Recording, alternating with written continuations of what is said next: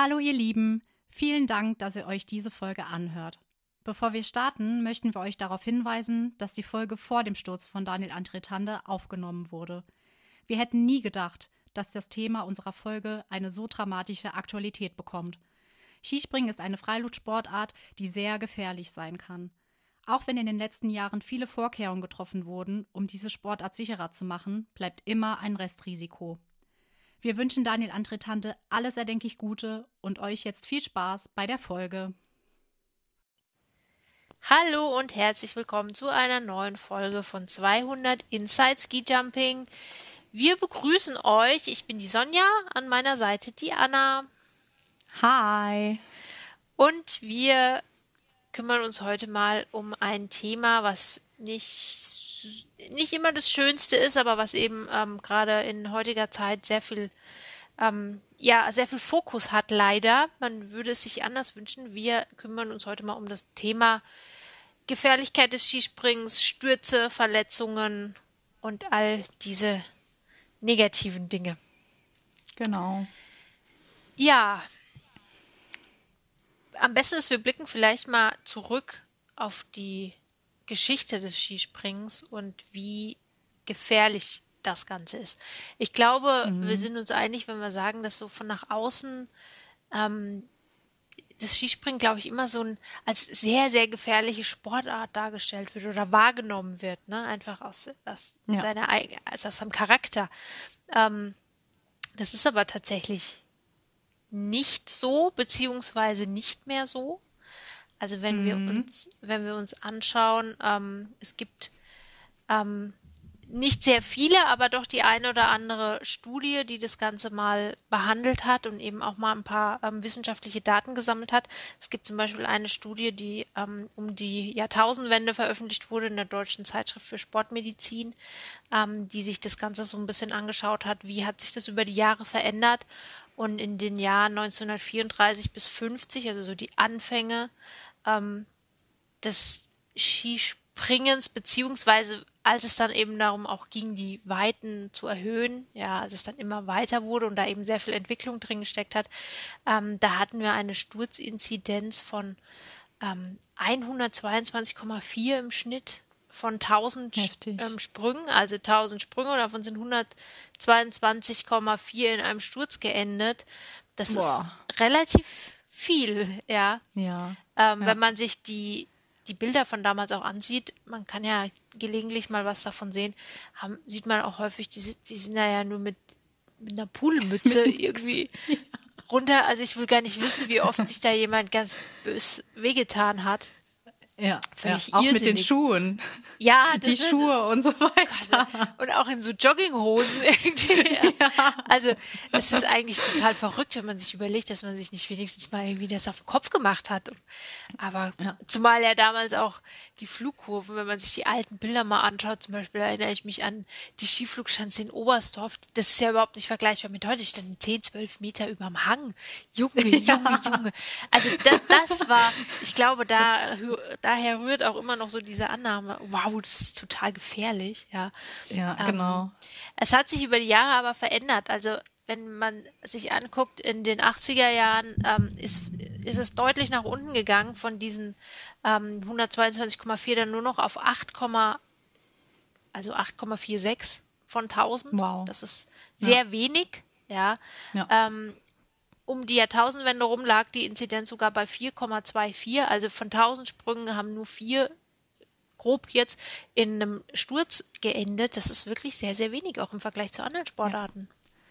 Ich glaube, das hätte man auch nicht gedacht, weil äh, es ist halt eine Gefähr also man sieht, dass es eine gefährliche Sportart ist. Ja, sie haben jetzt die Schutzausrüstung und so weiter, aber wenn man sich auch die ähm, die Verletzungen über die letzten Jahre angeguckt hätte, hätte ich nie gedacht, dass das so eine geringe Inzidenz hat, muss ich ganz ehrlich sagen. Also das hat mich echt verblüfft. Und das macht uns ja auch immer sehr, sehr, äh, ist eigentlich immer sehr interessant, wenn man das Ganze äh, nachschaut und recherchiert und so weiter, was man da alles rausfindet. Und dass es doch nur vier, eine Inzidenz von vier ist, ist echt, hätte ich nicht gedacht ich vermute jetzt mal, also es, diese Studie endet, wie gesagt, um die Jahrtausendwende, dass sich das möglicherweise äh, ein bisschen erhöht haben könnte. Bis jetzt, was die Ursachen dazu sind, das werden wir dann also jetzt im Laufe der nächsten ähm, Zeit behandeln. Ähm, Ja. denn wir, es hat sich schon ähm, einiges abgezeichnet. Interessant finde ich den Fakt, dass diese Studie auch ähm, darauf eingeht, dass damals, als sich als das Ganze sich verändert hat zum Fauststil, vom Parallelstil zum Fauststil, die Sturzmuster ganz andere wurden. Ja, also die Stabilität im Flug eine andere war, dadurch, dass eben die Skihaltung so signifikant sich geändert hat. Ähm, Ja. das Ganze erleben wir ja im Prinzip jetzt seit wenigen Jahren wieder. Durch stimmt. diese veränderte Skibindung. Skibindung, die es seit 2010 gibt. Und da muss man ja auch sagen, dass es ja eigentlich gar kein richtiges Reglement bei der FIS gibt, wie eine Skibindung auszusehen hat. Also da, da kann jeder bringen, was er, in Anführungszeichen bringen, was er will. Ob er jetzt mit Stab springt oder mit ähm, einem Seil springt oder sonst irgendwas, ist zuerst mal egal. Was ich jetzt auch nicht gedacht hätte. Ich dachte, da gibt es genaue Regelungen. So und so muss eine Bindung aussehen, so und so muss sie sein und so weiter. Dass nur eine, eine Sache gibt, die man nehmen kann. Aber es gibt halt verschiedene Sachen. Also diese Stab, äh, Stabbindung gibt es ja seit 2010. Die hat ja Simon Amann bei Olympia 2010 äh, gehabt und hat damit ja auch seine beiden Goldmedaillen geholt. Da gab es ja ein riesen, riesengroßes Oh ja. äh, Bohai darum, Ja. ähm, weil er dann plötzlich diese andere Bindung hatte. Da war ja nicht klar, ist es jetzt wirklich regelkonform oder nicht. Die FIS hat dann gesagt, ja, sie ist regelkonform. Und das Witzige ist ja, dass es nicht Simon Amann war, der diese Bindung erfunden hat, sondern Bastian Kaltenböck. Ein Also Österreicher. ein Österreicher. Die Österreicher sind ja da sehr revolutionär, sage ich mal so. Ja. Auch im Hinblick auf ihre Anzüge dieses Jahr. Oh ja, oh ja. Diese Oh ja, die- ich bin mal gespannt, ob die nächstes. Jahr wieder so pfeifen. Das ist ja, Ja, wirklich ist- sensationell. Echt, ich würde mal gern wissen, wieso die so pfeifen, aber okay, es ist wieder Also ich habe jetzt gehört, die Theorie, ähm, die besagt, dass die Oberfläche ähm, wie bei so einem Golfball ist, so gro- grob gesagt, also so Ah. eingedellt. Und diese, diese Struktur verursacht dann diesen, die, diese Geräuschkulisse irgendwie. Also Geil. man hat ja ge- gehört äh, bei der WM in Oberstdorf, die Österreicher haben gepfiffen, als sie durch die Luft geflogen sind. Also man hat, denkt, man hat schon irgendwie alles erlebt und dann kommen die Österreicher und pfeifen. Also es ist wirklich, naja gut, okay. Ähm, Mega lustig. ja, aber wie Ja, du schon sind da- sagst, die sind da sehr revolutionär. Ja. Und was mich auch sehr wundert, die FIS hat ja ähm, für jeden, für jede Naht und für jedes Dings gibt es irgendwie Ja. genaueste Reglement und genaueste Millimeterangaben. Und beim Schuh und beim Ski, äh, also bei der Bindung ist das irgendwie nicht. Nicht. Und das ist halt, gerade bei, bei einer Bindung, da weiß man ja auch, was, wie wichtig die einfach ist. Also gerade jetzt bei dieser Stabbindung ist es ja auch so, ähm, die, die, die Skier lassen sich halt aerodynamischer direkt anwinkeln. Also ähm, die, wenn jemand abspringt vom, äh, vom Schanzentisch, der, der ist halt eigentlich direkt in dem Winkel, den er braucht, um halt sich auf die Luft zu legen. Und ähm, aber dass man halt auch nicht darüber nachdenkt, was die Landung im Endeffekt ausmacht, weil diese Bindung ist halt auch nicht für die Landung gemacht. Da frage ich mich halt so, äh, wieso wird da nicht was Einheitliches gemacht, dass sowohl in der Luft, klar ist jetzt die, äh, die Gefahr in der Luft geringer, weil man direkt diesen Anstellwinkel hat und der Ski kommt dir nicht entgegen oder so, äh, man ist im richtigen Winkel, aber dass man dann halt auch nicht danach guckt, wie es der, bei der Landung ist, verstehe ich halt auch nicht. Also wenn, ist es doch ein ganzes Konzept, also wenn, ist es doch ein ganzes System, vom Absprung über den Flug bis zur Landung und das muss doch generell immer sicher sein. Aber Ja. Hat bis vor kurzem keinen interessiert, bis dann so viele ein, äh, einen Kreuzbandriss gehabt haben. Und das war ja in den letzten Jahren, muss man ja sagen, war das ja unglaublich Ja. viel einfach. Das ist äh, mega in die Höhe geschossen. Wir hatten früher ja immer diese Stürze, ich glaube, da kann sich jeder, der sich schon länger damit auseinandersetzt, mit dieser Sportart noch genau erinnern an sehr viele, diese wirklich von außen Horrorstürze, die nach dem Absprung Ja. passiert sind, wo jemand dann in Vor zu weit in Vorlage gegangen ist oder der Ski ist irgendwie abgetriftet hat, Oberluft bekommen und dann diesen Salto nach vorne, der dann ja immer sehr ganz übel aussah. Ähm, und ja, für die Athleten, glaube ich, auch immer psychisch eine große Belastung war. Also ich erinnere mich an Thomas Morgenstern, der nach oh, der schlimm. zweimal, den zweimal in einer Saison so dahin gewetzt hat, dass er dann irgendwann gesagt hat, so ich lasse jetzt, es reicht jetzt. Ja, ähm,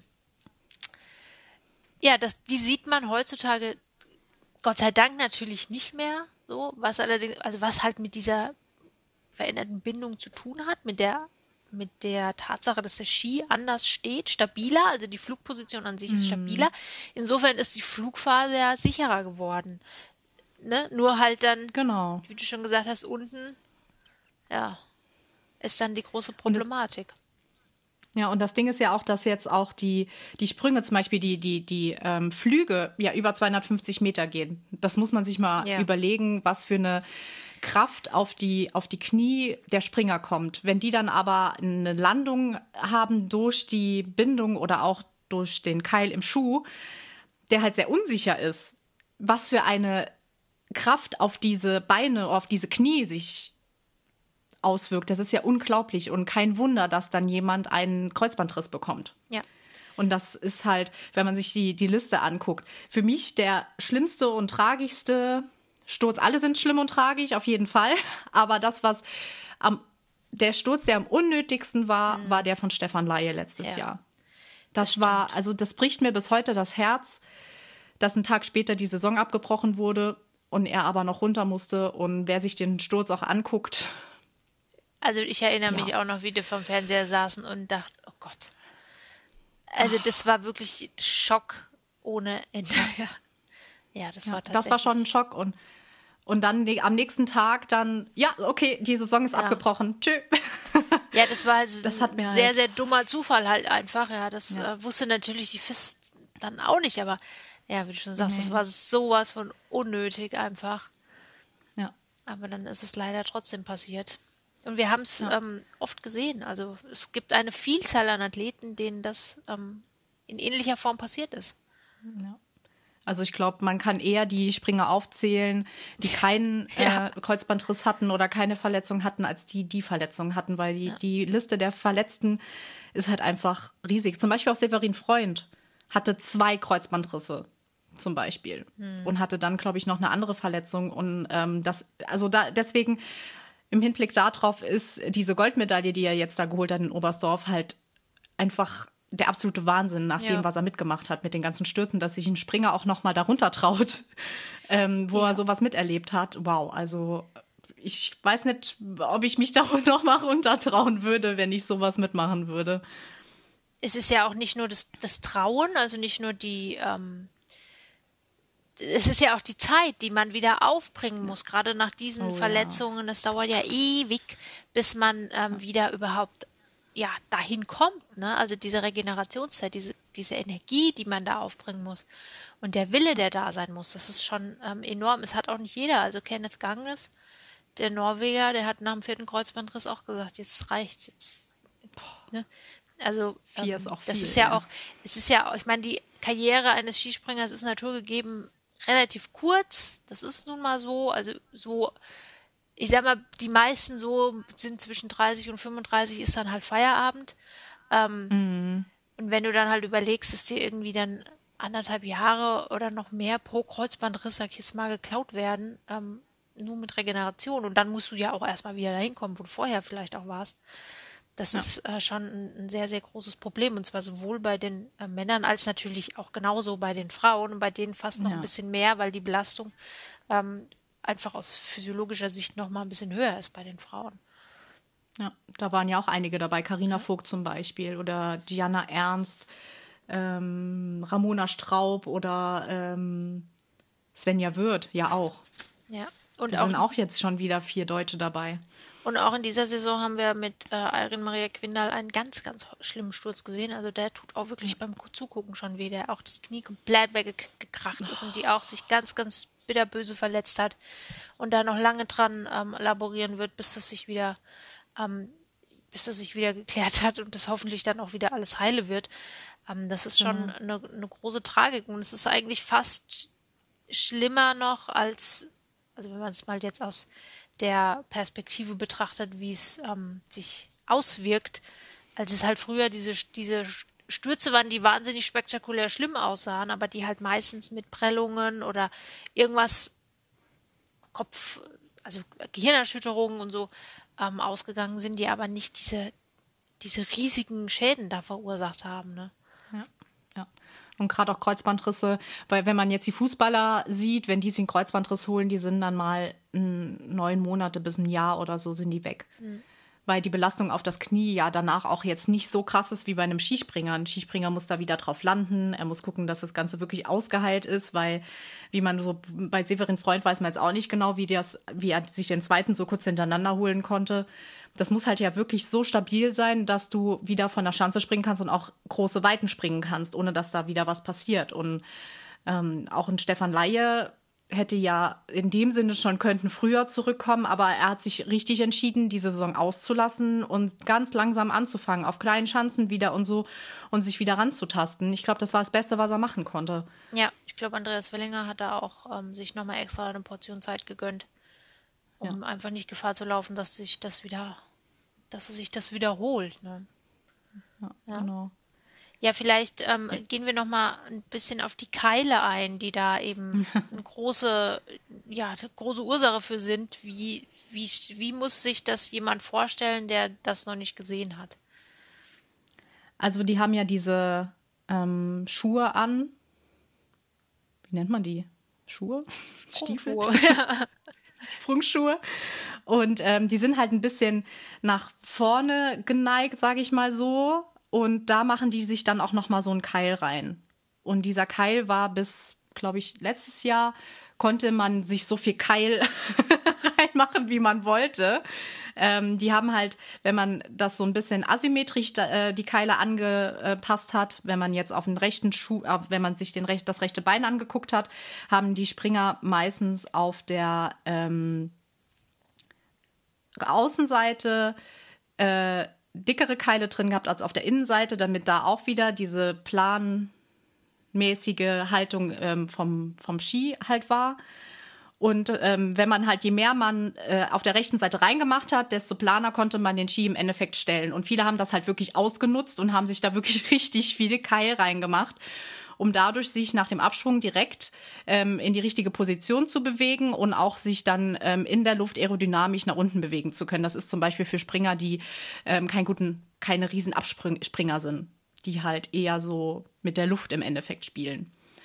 Und dadurch ist es halt so, dass wenn du halt einen asymmetrischen ähm, asymmetrische Keile im Schuh hast, dass die Landung halt da auch wieder komplett unsicher ist. Wenn du dann einen Telemark machst und der hintere Schuh fuck, fuck, ja, ist ein bisschen falsch, du stellst ihn ein bisschen falsch, kann es halt sein, dass du eine Wucht auf dein Knie bringst, wie nicht gescheit. Und ähm, das kann auch da wieder einige Verletzungen bringen. Und das haben sie gemerkt. Und ich glaube, das war sogar auch ein Grund bei Stefan Laie, dass er diesen äh, Kreuzbandriss sich geholt hat. Ähm, und da hat man jetzt gesagt, es müssen symmetrische Keile sein. Ja. Zumindest mal das, ne? Das kann sich ja jeder so ein bisschen vorstellen. Man stopft sich irgendwas in den Schuh rein und halt nur auf einer Seite und dann hast du natürlich immer so ein Un der, der Fuß wird in eine andere Richtung gedreht und damit natürlich dann auch das Knie und so weiter, weil so ein Fuß hat ja nicht so riesig viel Bewegungsspielraum nach links und rechts. Ähm, ja. Klar, und wenn du dann überlegst, dass du mit irgendwie 100 km/h irgendwo drauf hüpfst. also da muss man, glaube ich, kein ja. Mediziner sein, um zu wissen, dass das dann echt eine große Belastung für das Knie ist und dass das dann halt auch, sind ja noch nicht mal nur die, die Bänder, die dann reißen. Ja, wie oft haben wir jetzt schon Meniskus, der noch gerissen ist oder weiß der Teufel, was alles in so einem Knie drin ist. Also das zersprengt es dann irgendwie komplett. Ja. Ähm, das ist schon wirklich ziemlich übel. Ja, ich bin sehr froh, dass die FIS da jetzt mal reagiert hat und zumindest mal die Gleichmäßigkeit der Keile ähm, sichergestellt hat, damit da eben nicht immer mhm. auf eine einzige Stelle ähm, die Belastung so extrem ist. Es gab auch noch andere Vorschläge, wie man dem beikommen kann. Ne? Also diesen, diesen ähm, Knieverletzungen, wie, wie man, was man da machen kann. Also manche haben auch gesagt, dass man mit dem Reglement ja. nochmal spielt, was die Punktevergabe betrifft bei der Landung und so weiter. Ja, ja, das ist halt, die sagen, also man hätte es jetzt auch so machen können, dass die Jury konsequenter ähm, den Anlauf verkürzt, wenn jemand da vorher sehr, sehr weit gesprungen ist. Aber das ergibt eigentlich gar keinen Sinn, weil diese Studie, die ähm, wir uns durchgelesen haben von der Uni äh, aus Oslo, die hat einfach ähm, ganz klar gesagt, dass ähm, Leute, die unter Hills springen, sich eher eine Verletzung zuziehen, als die, die über Hills springen. Also würde es gar nichts bringen, zuerst mal, um die Verletzungen, um den Verletzungen entgegenzuwirken, den Anlauf zu verkürzen. Natürlich machen sie es, weil die Sicherheit der Springer geht immer vor, wenn jemand viel zu weit springt, natürlich, aber es hat nichts damit zu tun, ähm, die Verletzungszahlen damit runterzukriegen. Also ich glaube, das ist ein falscher Ansatz einfach in dem Moment. Ich glaube, Kai Geiger hat das letztes Jahr auch gesagt, ja, dann sollen sie halt ähm, die, den Anlauf verkürzen. Aber ich, ich finde jetzt, ich weiß nicht, wie du das siehst, aber ich finde das jetzt nicht ähm, die beste Regelung. Es hat, es, genau, es ist nicht die beste Regelung. Ähm, es ist vor allen Dingen auch nicht, also der Hillsize an sich ist da ja nicht unbedingt ähm, der, der Punkt, um den es geht, weil dem Knie ist es ja egal, ob es jetzt vor oder nach dem Hillsize ist, sondern die Frage ist ja, wie ist der Auslauf, wie ist der Radius? Also sofern ja. ich davon ausgehen muss, dass ein Springer in den Bereich springt, wo er, wo der Radius ja schon wieder flach wird, also wo wo es halt gerade ist einfach, ja, und nicht mehr diese Schräge ist, weil eben auf die Schräge zu springen nochmal weniger Belastung ist als auf diese flache Stelle. Dann muss man den Anlauf natürlich verkürzen, aber nur den Anlauf verkürzen hat man ja jetzt in den, in, in den letzten Jahren, diese Möglichkeit gab es ja in den, ähm, durch die ähm, Gate-Regelung in den letzten Jahren.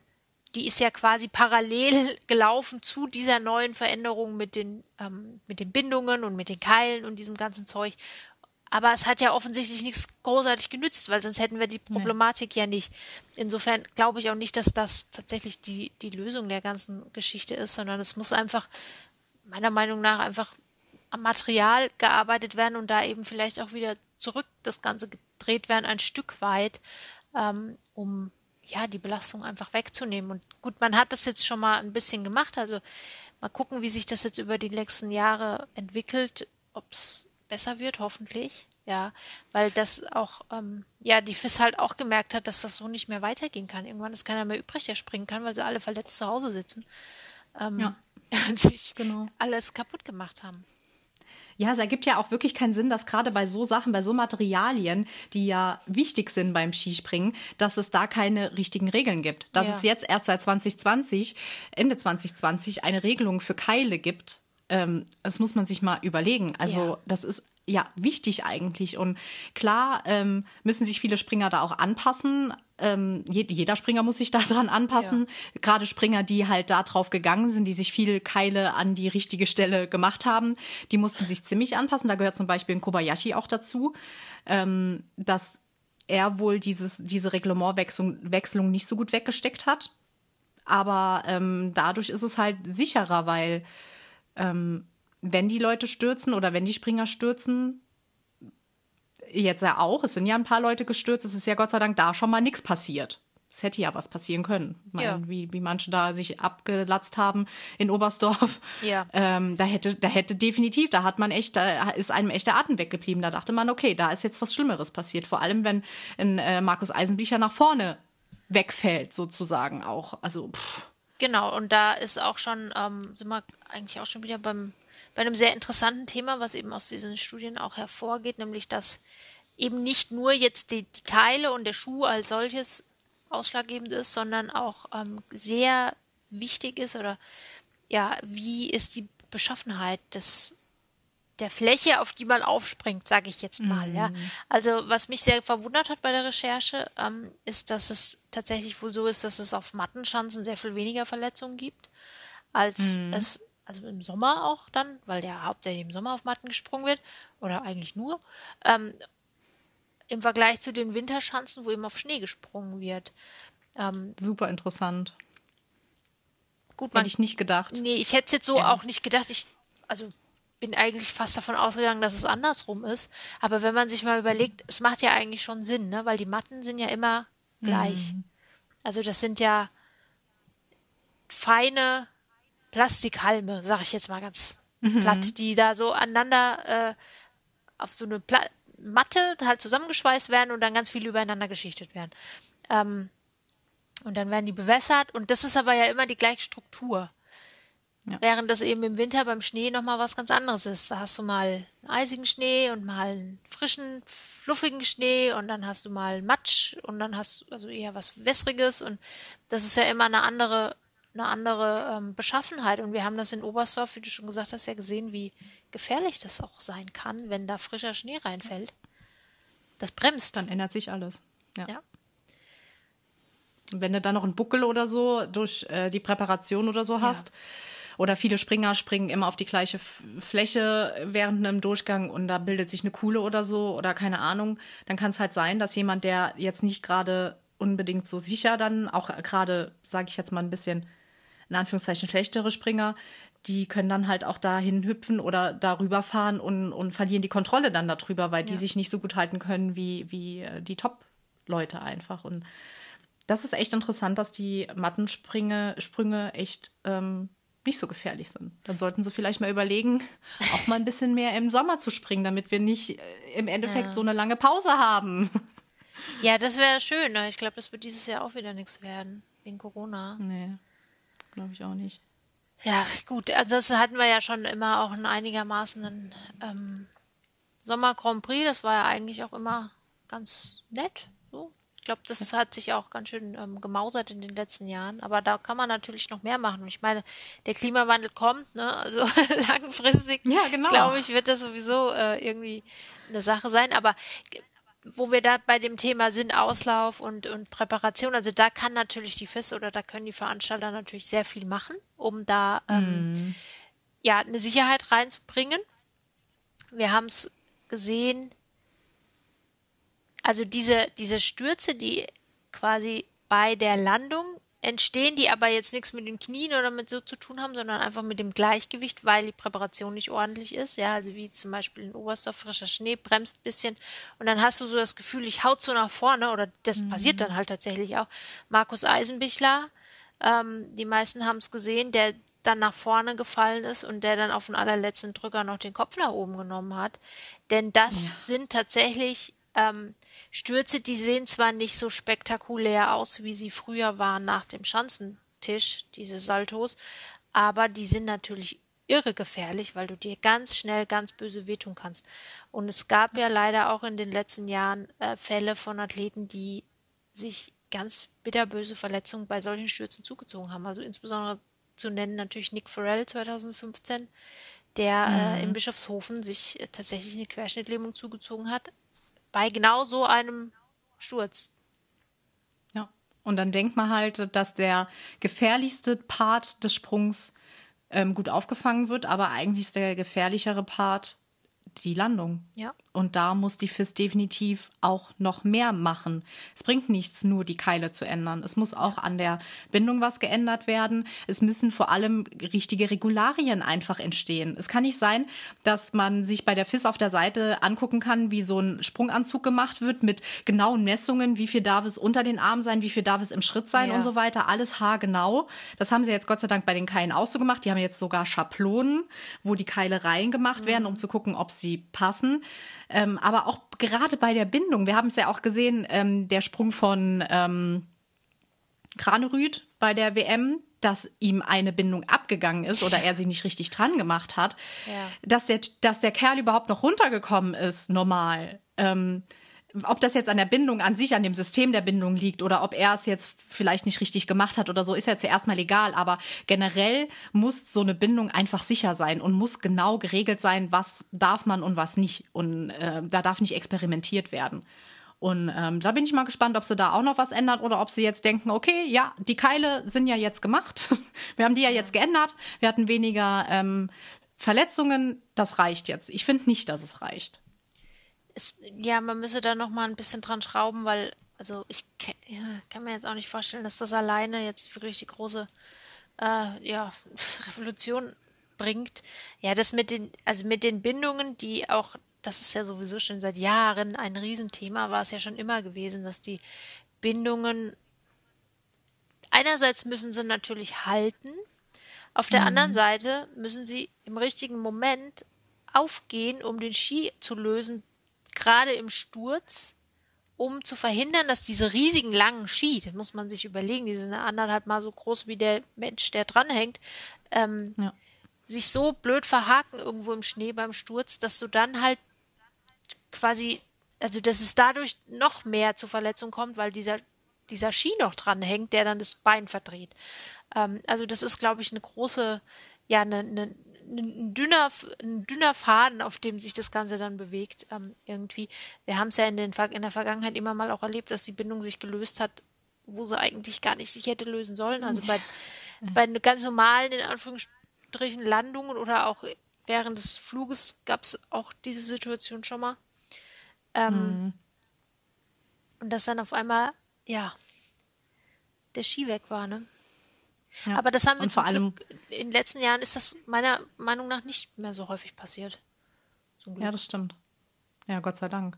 Aber auch mit der Stabbindung ist es ja auch so, dass auch nicht jeder damit klarkommt. Ja. Da, da ist es dann gut, dass man nicht nur auf die Stabbindung geht, sondern auch noch andere Bindungen zulässt. Also da in dem Moment finde ich es schon gut, weil ähm, zum Beispiel Gregor Schlierenzauer ähm, konnte mit der Stabbindung, kam damit nicht klar, ähm, ist wieder zurückgegangen zur alten Bindung, was ihm viel besser gepasst hat. Oder auch damals Michael Uhrmann konnte sich auch nicht mit der Stabbindung ähm, anfreunden, ist auch wieder zurückgegangen. Das ist ja schon okay, wenn man das dann ähm, schon denen offen lässt. Aber man muss dann halt Bindungen einfach ähm, in dem Reglement drin haben, die Sicherheit bieten, die Schutz bieten und so weiter. Ähm, und da, da wird mir noch zu wenig einfach gemacht, wie ich finde. Also, ja ich glaube, es ist für die FIS tatsächlich schwierig, das alles irgendwie auf einen, auf einen Nenner zu kriegen, weil diese Stabbindungen natürlich schon sehr signifikant in den Flug eingreifen, in, den, in die Skistellung,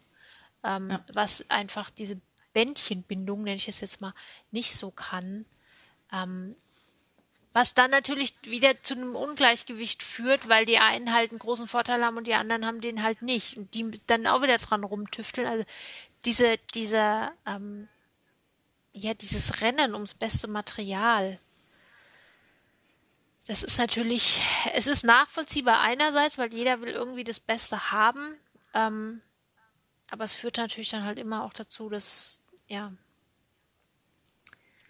dass dann jemand irgendwas sich da, wie, wie was er mit den Keilen auch hat, in den Schuh reinstopft oder was auch immer, was für, für komische ja. Dinge damit tut, was halt dann wieder das Verletzungsrisiko.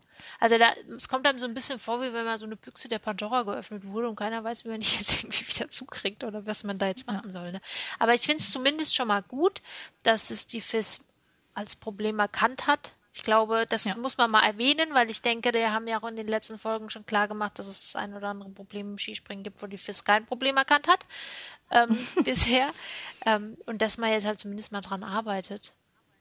Das ist echt gut. Was Aber ich hoffe, dass, nicht, nicht, dass es noch nicht vorbei ist. Das glaube ich nicht. Wir werden in der nächsten Saison sehen, wie es weitergeht. Gerade auch mit ja. den ja, neuen Keilen oder wer. Es wird ja immer weiter getüftelt, ne? wer sich da wieder irgendwas ausdenkt. Ähm, Gerade Simon Ammann ist ja ein großer Tüftler, hat ja auch da mit seinem Carbon-Schuh irgendwie ähm, anscheinend hat er wieder irgendwas gefunden, weil letzten, die letzten paar Wettkämpfe lief es ja wieder ganz gut. Also Weiß nicht, ob es daran liegt oder ob es irgendwas anderem liegt. Ähm, wir dürfen da auf Lustig. jeden Fall gespannt sein. Auf jeden Fall. Ja. Jetzt haben wir so den groben Part, warum oder was die Auslöser sind, warum es immer wieder zu Verletzungen kommt, ähm, mal abgearbeitet. Wir stellen fest, dass es zwar viele Verletzungen gibt, aber dass es ähm, sehr wenige bis eigentlich fast gar keine Fälle gibt, in denen jemand wirklich so schwer sich verletzt, dass es äh, lebensbedrohlich wird. Anders als es in anderen Sportarten der Fall ist. Also dieser Ruf, Skispringen ist super krass gefährlich, ist eigentlich unbegründet, ne? Ja. Ich glaube, im Ski-Alpin passiert viel, viel mehr. Ja. Würde ich jetzt mal so behaupten. Ich habe mir heute noch äh, mir Ski-Alpin angeguckt Puh. da wirken ganz andere also ich denke, Kräfte. Ja.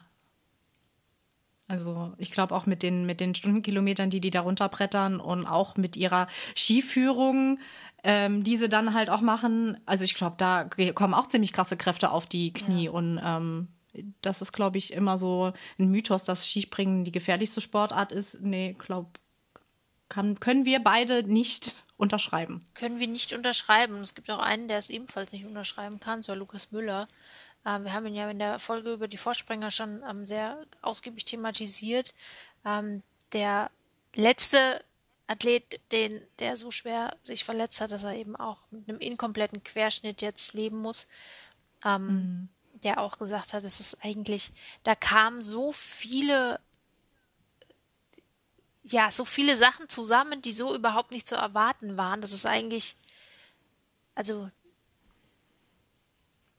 das, das ist im Grunde genommen nicht, es ist wie so eine, ja, so eine Verkettung unglücklicher Umstände in einem Ausmaß, was eigentlich gar nicht so hätte sein können. Also ähm, mhm. er selber sagt, das ist trotzdem immer noch eine sehr sichere Sportart und ich meine, wenn er das sagt, dann, äh, dann ist es halt auch so. Ne? Ja, ich glaube auch. Also wenn es halt passiert, dann passiert es halt ziemlich heftig. Ja. Wie du auch sagst, diese Verkettung von den verschiedenen Sachen, die dann passieren, aber an sich, gerade auch, wie wir schon gesagt haben, mit den ähm, Stürzen in der Luft auf den Hang und so weiter, die wir alle schon gesehen haben, das macht es dann halt doch schon alles sicherer jetzt, Gott sei Dank. Also, ja. Ja, also gerade auch im Vergleich zu früher, ähm, wenn man sich die alten, die alten Videos äh, anschaut, ist es schon, hat sich das schon sehr, sehr stark ähm, gewandelt. Also da sind wir wirklich wirklich, ähm, kann man ganz zufrieden mit sein, glaube ich. Da hat, ja. die, da hat ähm, der Sport eine gute Entwicklung gemacht, definitiv. Auf ja. jeden Fall. Und wenn wir dann jetzt noch dazu kommen, dass man nicht mit dem Material so viel machen kann, um sich zu viel Vorteil zu holen, sondern dass es halt wieder hingeht zu früher mit äh, normalen Schuhen an. nicht jetzt so krass, aber halt jeder ähm, hat halt ein, das gleiche Material an sich und jeder kann mit seinem Können zeigen, was er hat und nicht mit Material irgendwie noch ein bisschen hier rummachen, ja. à la Kobayashi, der sich dann da so viel Kai reinmacht, dann finde ich, ist das noch anerkennender, die ähm, Ergebnisse der Springer, weil sie dann halt wirklich mit ihrem Können dann halt einfach. Ja, genau so wie das halt früher das war. Halt und so wie früher, genau. Genau, und man muss natürlich auch, also man kann natürlich auch mal gucken, ob das sein muss, dass man jedes Jahr nochmal irgendwie drei Meter weiter und so weiter. Also diese Weitenjagd als solche, die kostet, also irgendwo zahlt man auch dafür einen Preis. Das ist einfach so. Ja, ähm, Auf jeden Fall. Wie dringend ist das jetzt notwendig oder für wen macht man das, dass es immer weitergehen muss und immer noch und nöcher ein Meter irgendwie im Planet da unten ausgegraben wird, oh. Jahr für Jahr. ausgegraben, ja, ausgegraben so. das ist gut. ja, ist so. Ja, es, es, ist schon also, immer so gewesen. Ja. ja. Also, ähm, wobei auch da ist natürlich eine Sache, die ähm, auch klar ist, dass sich das, dass da die FIS dadurch, dass sie die Chancen eben sehr früh schon angefangen hat, ähm, ja, zu zertifizieren und eben auch sicherzustellen, dass es gewisse Anforderungen gibt, die erfüllt sein müssen, ähm, die ganze Sportart natürlich auch nochmal massiv viel sicherer gemacht haben als im Vergleich zu, mhm. zu damals ist das eben nicht so wahr, sondern halt jeder sich da irgendwie seine Chance, jeder Verein da selber hingezimmert hat, wie es gerade gepasst hat, ähm, sondern da wirklich eine Gleichmäßigkeit zu, zu, schaffen und dadurch auch sicherzustellen, dass die Anlagen sicherer sind. Aber wir kennen das alle, das Jetzt sind es ja zwei, also Vikersund und Planizar und früher war es halt nur Planizar und da wurde trotzdem jedes Jahr irgendwie nochmal geguckt, ob man nicht nochmal irgendwie einen Meter oder zwei rausholen kann. Ähm, auch da irgendwann ist halt irgendwann mal vielleicht ein Ende. Also ich weiß nicht, wie du das siehst, ja. aber ich habe so das Gefühl, wir nähern uns irgendwann an so, einem, an so einer physikalischen Grenze, wo man sich halt dann fragt, okay, wo, wo hört es dann irgendwann auf und wo geht's, wohin kann es denn überhaupt noch gehen? Ich glaube, die 300 oder die 250 Meter, die man schon springt, das reicht schon dicke einfach. Wenn man jetzt überlegt, 300. Irgendwann will man ja auf 300 kommen. Aber da ist ja Kräfte, dann auch nicht vorbei. Schon. Dann sagt man, oh, nee, 350. so. Oh, also. nee, also äh, ich finde das ja schön, dass sie sich nochmal neue Anreize suchen und ähm, das Skispringen ähm, ja irgendwie toller machen wollen für mehr Zuschauer oder so. Aber ähm, ich finde, irgendwann ist halt auch mal gut. Also 250, ich fand schon 200 total geil. Ja. Ich liebe Skifliegen. ich finde Skifliegen ist eigentlich das Highlight, also wenn jetzt nicht noch andere Highlights sind, aber einer der Highlights der Saison. Mhm. Also da freue ich mich jetzt auch schon drauf, nächste Woche wieder ja. Skifliegen zu sehen. Diese Weiten. Und da denke ich mir, ob es jetzt 250, 200 sind, ist ja egal. Oder drei, ich finde 300 einfach zu heftig, muss ich echt sagen. Ich weiß nicht, wie du das siehst. Ja, ich frage mich halt auch, wo soll denn so eine 300 Meter Schanze stehen? Also wo will man die denn hinbauen? Ja. Planica, wie, wie, gesagt, noch ein bisschen mehr ausgraben, noch, noch 50 Meter runtergraben. Irgendwann springen wir in den Erdkern unten rein. Planica haben so ein schwarzes Loch ge gebutelt.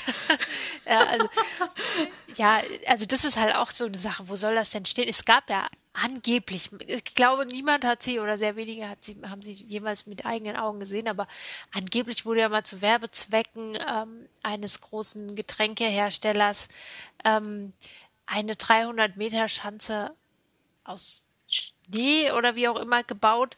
Ähm, die, ja, da sollte dann auch ein namhafter Athlet runterspringen, der das dann nicht gemacht hat oder auch nicht durfte und vom ah. Verband ähm, da zurückgepfiffen wurde, weil eben gesagt wurde, das Ganze ist zu gefährlich. Ähm, weiß nicht, ob das ein, ein, urbaner Mythos ist oder ob es das tatsächlich gegeben hat, aber das war so vor einigen Jahren schon mal die, die, ähm, ja, die Überlegung oder die ja, das so ein bisschen durch die Gazetten halt gegeistert. Ähm,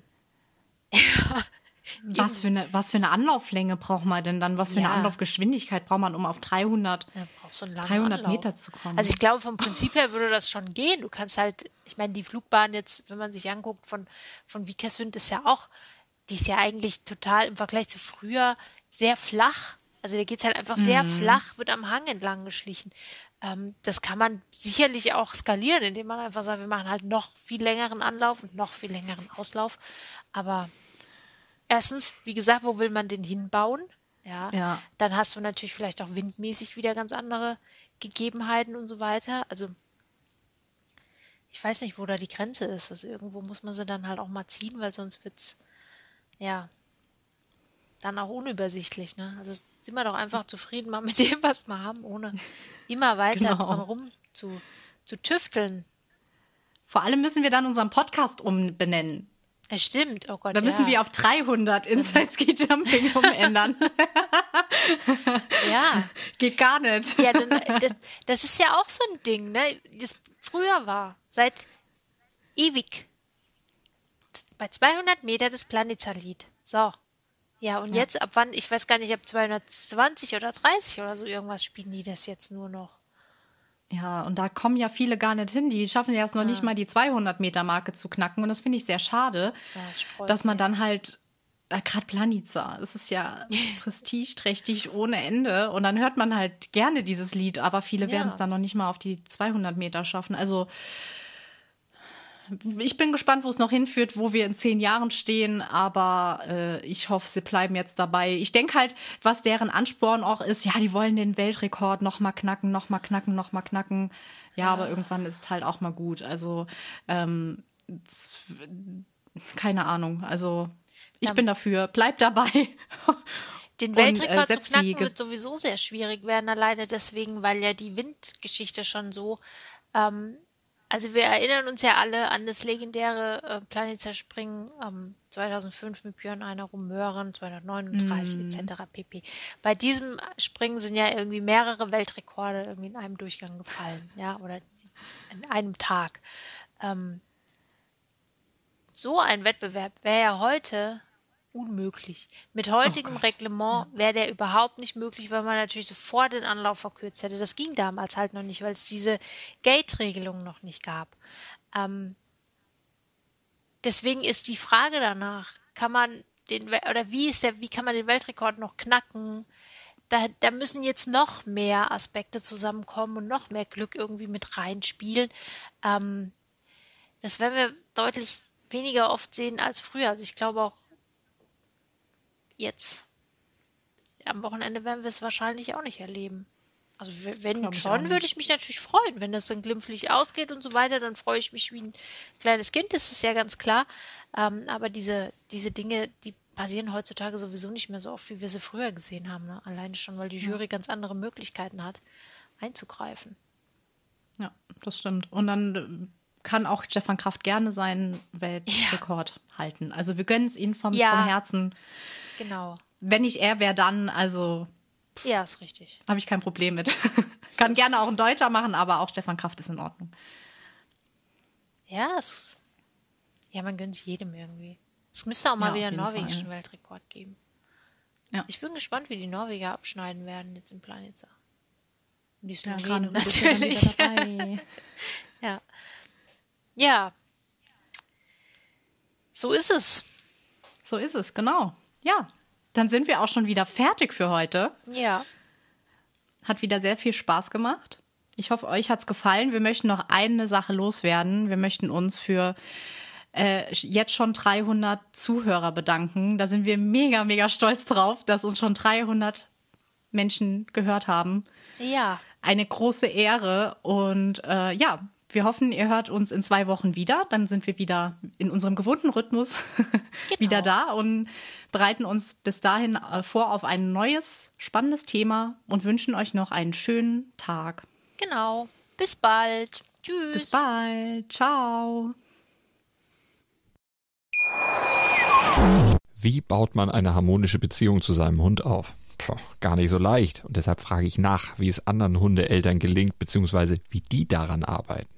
Bei Iswas Dog reden wir dann drüber. Alle 14 Tage neu mit mir, Malte Asmus und unserer Expertin für eine harmonische Mensch-Hund-Beziehung, Melanie Lippisch. Ist was, Dog? Mit Malte Asmus. Überall, wo es Podcasts gibt.